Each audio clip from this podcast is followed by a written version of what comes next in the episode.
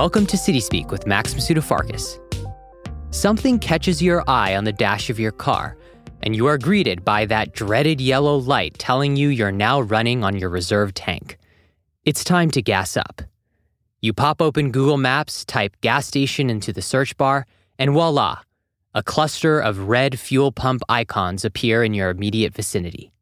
Gas stations have been an integral part of the urban fabric of many American cities for generations.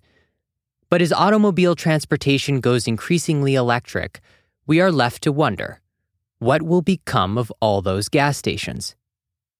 Yan Krymsky, a principal at global architecture firm Perkins and Will, recently spearheaded a symposium among architects, planners, and policymakers to answer just that question. Tune in as Yan gives us a street level tour of the gas stations of the future.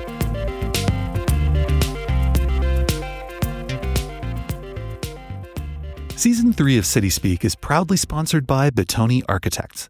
Bottoni Architects is a full service architectural and interior design practice predicated on the notion that architecture is both an artistic and social endeavor that has the potential to enhance the way we experience the world around us. You can explore their projects at bottoniarchitects.com. Yan Krymsky, welcome to the podcast. Thank you very much. Glad to be here. So, before we dive into the main subject of uh, today's episode, I first want to spend just a moment to learn a little about you. You came to LA by way of Odessa, is that right? That's right. In uh, 1979, my family is part of a big wave of Russian Jewish immigrants that came to Los Angeles through an amnesty program that was reuniting families after uh, World War II. So I came here when I was three and a half years old. For all intents and purposes, I'm an LA native. Uh, but I can't say it was, uh, you know, my, the first place I lived or uh, my my first language either. Um, I'm terrible at Russian, but there's still that bit of kind of outsider influence that you know comes from my family, and, and that that perspective has always been kind of an interesting part of my background. And tell us more about your journey to the world of LA architecture? It was kind of a roundabout journey in, in, in some ways. Uh, I was really interested in arts and uh, in, in school. Um, and I think that uh, my grandfather, who I'd never met, was uh, actually my namesake, was an engineer in Russia. So I'd mentioned, you know, kind of passing interest in architecture and you know made my mom so happy. And so uh, i ended up giving it a shot in uh, in undergrad at usc and it's just something that uh, took over my life. Well let's now turn to the main topic for for today. And i'd like to start our conversation just by asking how did the discussion around repurposing gas stations take shape? Well, it was really about a symposium that was organized by Christopher Hawthorne, uh, from the mayor's office. Uh, and what, what Christopher wanted to do was to get us to talk around this topic because of, of Governor Newsom's announcement that by 2035, all vehicles in California will be zero emissions. So that sort of prompts this conversation is okay, in 2035, it's not that you won't have gas vehicles, but all vehicles sold in, in California will be um, zero emissions, electric or other.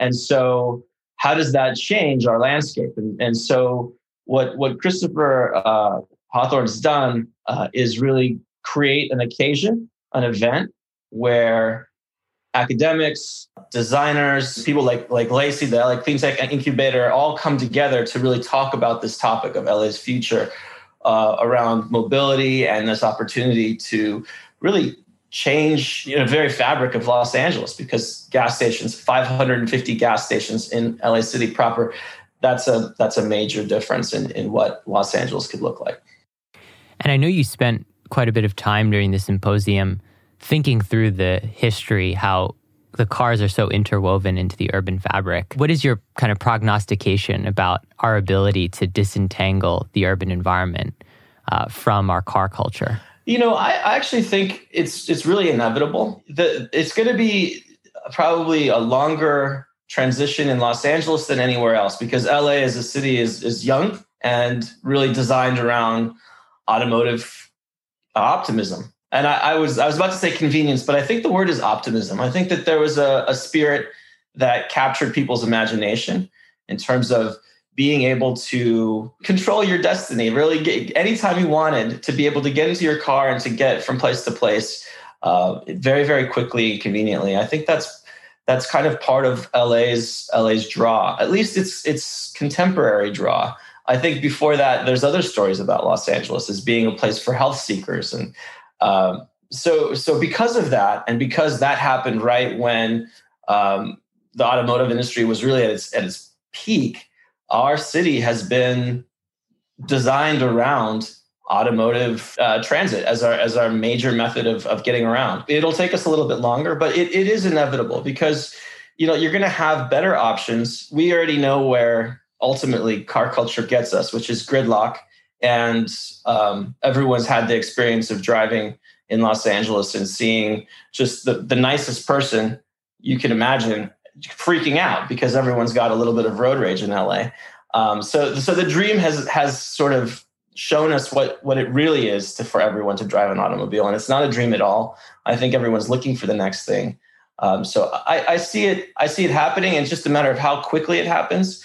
And that's where I think this symposium was so key because it gives us this moment to again be optimistic, to imagine a future where we can reclaim big chunks of our city for pedestrian uh, and green space so, talk to us now about how you would analyze the development potential of these gas station sites because they're a really unique uh, piece of the urban environment. I'd imagine, just for example, that there's a significant deal of, of environmental remediation that would need to take place no matter what kind of use would theoretically be planned for each individual station.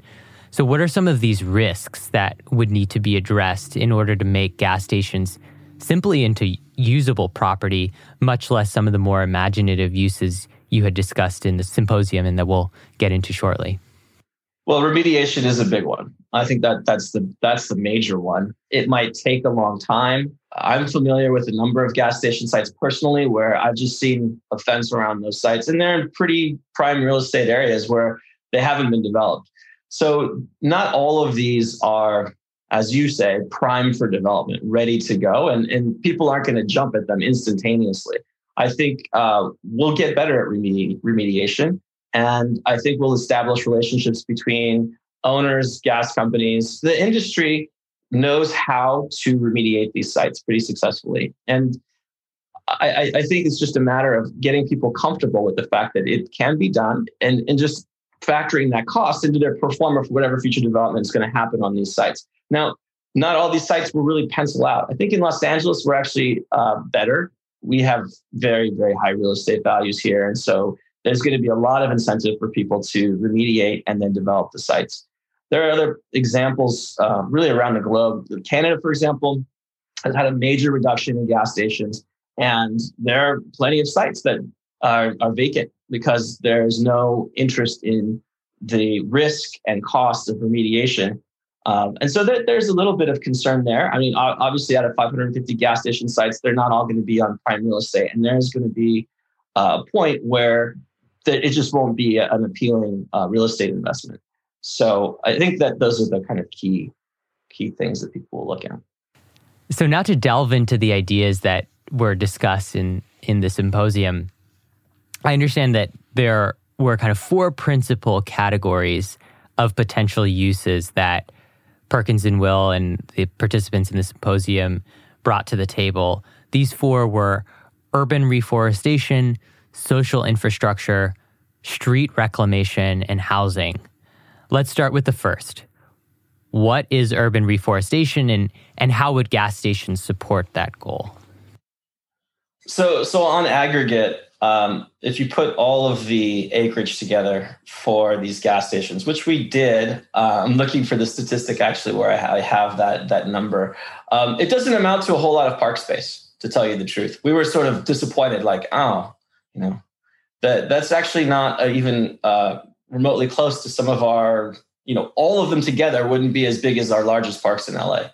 So in terms of uh, sheer real estate, it's not it's not a significant amount. But what it is is that it's the distribution in the network, and that's really where uh, LA differentiates itself from other places in in the world. So Um, when we talk about urban reforestation, there's a number of things that we proposed. I think um, orange groves, uh, which could double as you know places where food trucks could uh, could park and you could have a kind of pleasant place to, to have your lunch or just hang out.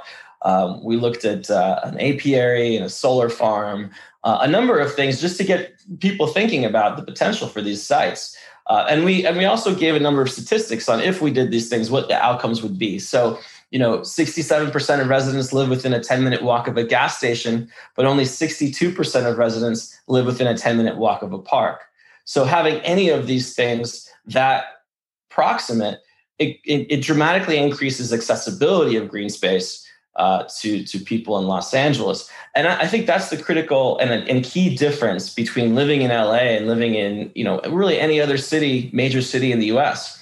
Um, we're, I, I was surprised in our research to find out that we're ranked 49th in, uh, according to the Trust for Public Land, in, in park access across the, the, the United States.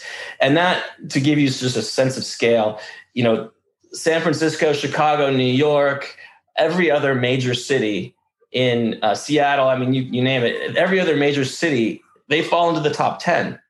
And it's not that Los Angeles doesn't have parks. We have tons and tons of land that, that is beautiful. We all know we, we all hike in that land. It's that the way it's distributed, right? It, our, our, our parks are all really aggregated uh, in and around the Santa Monica Mountains, the Hollywood Hills, and it's it's not a, it's not so easy for most people to walk to a park uh, where they can you know just enjoy some some green space and and some space really i think that that is probably the biggest potential improvement to people's lives to, to your typical los angeles uh, life and, and kind of daily experience one of the things that was amazing to me was we took a map of uh, from from the trust for public land which actually shows uh, a microgrid of Los Angeles, and it shows the areas that are the most park needy. You know, the ones that are furthest away from access to green space. And if you overlay that with a map of where gas stations are located, it's like they're right on top of each other. Wow. Yeah. And so it's it's, it's like it's a, and you know you're going from 49th to you in the top 10 where LA should be. Um, so I think that's really the, the biggest potential of, of thinking about urban reforestation. So the second potential use category that yeah, you identified and discussed in the symposium is what's called social infrastructure, which encompasses some of the more uh, recreational and I'd say fun possibilities of future gas stations. What do you mean by social infrastructure, and what what was discussed uh, in that category? Social infrastructure really it's kind of all the stuff that gives us a reason to interact and uh, to get to know your neighbors and to uh, you know, improve communities uh, that are public resources that we, we desperately need. So places where people can farm collaboratively. Uh, we have those in Los Angeles, but having them in a place that is uh, walkable, uh, that's I think something that's a that's a major improvement. We talked about uh, pools. Interesting thing about pools that came up, and, and this will come up in housing again, is that you have to dig out a bunch of soil. In a way, that's like the easiest way to remediate is to export soil, uh, to take the contaminated soil and export it. So if you're doing that anyway, it's not always a good idea to export soil off of a site. But if you're going to do it anyway, uh, you're kind of killing two birds with one stone there. Um, the same thing goes for residential uh, underground parking garages. If, if that's something that you need to do for a dense site, then you're going a long way towards remediation uh, by exporting that contaminated soil. We also talked about the potential for microgrids, uh, which to me is hugely interesting. Uh, it's this idea that um, you know we have our urban grid, and it makes sense to do some things at that scale. So power, sewer, all of those kind of infrastructural things that happen at the urban scale. And then you have the kind of residential scale, and you see a lot of people putting in solar panels. Uh, there, there people are starting to collect uh, rainwater, um, but some of those things don't actually make a lot of sense at the at the individual residential scale. So, for example, like battery storage and and even solar power or uh, water storage, if we have places that are local. We can upgrade them to whatever the latest technology is a lot easier than having to put in technology at, at, at the individual level and having to upgrade that. And so when we talk about sustainability right now, the conversation happens like, do we do it on this site or do we rely on the grid? And, and then that way we're always getting kind of the latest and greatest. And so this is a kind of step in between. It's a microgrid. It's a place where there might be some things at the grid scale it, that's it's just too big and it's going to take too long to get everyone up to speed. But at the individual level, I'm not going to be able to afford really significant battery storage, nor do I want to maintain it, nor do I want to upgrade it when that new technology continues to come out. And so those kind of things fall into the social infrastructure as well. So I was reading the materials from your proposal on the third category, which is street reclamation. And I have to confess, there was a word in there which I had never encountered before and would swear was made up. The word is Woonerf, I believe. Woonerf. If I'm, yes. Awesome. If I'm pronouncing that correctly. So, can you describe what your ideas for street reclamation look like? And then please edify me as to the meaning of Woonerf. street reclamation came out of, uh, you know, these sites in Los Angeles, and there's, there's quite a few of them where we have three or four gas stations on each corner of an intersection. And so, especially the ones where we have a gas station on each corner of the intersection, one of our team had this idea, it was a brilliant idea, to um, gather those sites in the middle, basically aggregate them, and then create a giant roundabout around them. So rather than having three smaller green spaces, you actually get a pretty substantial chunk that then is uh, has a, a roundabout. And so roundabouts have some traffic benefits in terms of calming traffic in the right situation and uh, and then you know you have a, a basically a, an opportunity to really aggregate more more land and uh, you know so there, there, are those benefits that we thought were really exciting. Um, then you, you get to kind of different scenarios of that. So the first one is the public square which is the, you know your typical one. We looked at the intersection of beverly and la brea uh, and kind of proposed a, a park that could happen right at that at that intersection um, so that's that's the sort of the more generic one. The other one uh, that we looked at is all these places in LA where you know our grids. We've got the Spanish and we've got the um, Jeffersonian grid that runs north south, and when they intersect, you get really funky intersections. And uh, at those points, that's another kind of opportunity to do this this kind of same thing is to use a roundabout uh, to do traffic calming. The thing about Los Angeles is we're we're very much a gridiron in terms of our city. So that means there's not a lot of hierarchy. There isn't there aren't those special sites. And you travel to European cities, a lot of times you've got these intersections where there's a there's a plaza, and of course you're going to do something beautiful uh, at, at that location because it's just the street is telling you to do that. And so starting to do these kind of interventions in the middle of the street, you start to create uh, moments of opportunity, uh, moments of celebration in the city and that's you know the crescendo that that you know our our uh, landscape needs in places. So that was the second type is to really look at those those funky intersections and create green space out of those. And then the third was the Woonerf that you mentioned. And this concept martin leitner who who presented this uh, research with me uh, and is the he leads our urban design group in in uh, Los Angeles. He turned me on to this idea, and it's it's basically a, a, a, it's a model that's been used in Europe. I think it's it's starting to uh, become more popular everywhere else. But it's the idea of a shared street, which as a pseudo Los Angeles native, we've already talked about that. That terrifies me. Right? that seems like right chaos. but um, the the data of when when these are done is actually quite uh, encouraging in terms of it makes people have to be extremely aware when they're driving. It's slow, it, it's a, it tr- calms traffic, and the actual number of incidents that occur in these uh, Woonerfs is reduced. So uh, I know it's counterintuitive, um, but essentially, it's it's the street becomes a crosswalk, and it's it's an area where we slow down, and uh, that street space much like what happens in a ciclovia or a farmer's market is it's open to traffic but people have to drive very cautiously and very slowly as they go through there. And of course the final category which is frankly uh, no matter the context always appropriate to finish with is housing. So in addition to describing your ideas for how gas stations might be redeveloped into housing can you just tell us about your realistic expectations about uh, as to how likely we'll be able to see gas stations become, call it multifamily housing uh, in the future?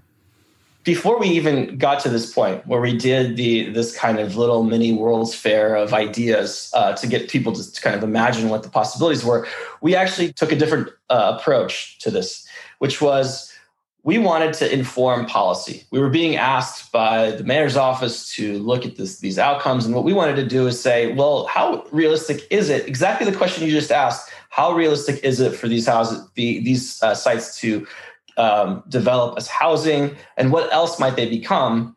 And and we can't really answer that as urban designers and architects. What we can do though is invite all of our friends and have a big you know kind of con- mini conversation about it and, and share that as, as our presentation. So we did this whole thing where we planned out uh, kind of a role-playing game. We got the idea from a, a, actually a Radiolab basically a group of washington insiders did a game simulation, like a war game simulation of what would happen if then President Trump refused to acknowledge the outcome of the vote. And when we heard that, we thought, well, can we do the same thing around these sites and create two scenarios? One where there's subsidies for remediation, and another where there aren't any subsidies, and and see what happens. What what what happens in that conversation? So we we had this whole engagement. We invited um, a few uh, policymakers. We invited some developers to the table, and and these aren't. Um, I have to admit, they weren't like your typical developers. They're they're people who they're civic minded developers.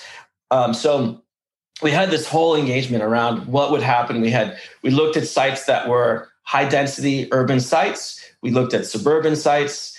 Uh, we had other people playing the roles of activists and community members.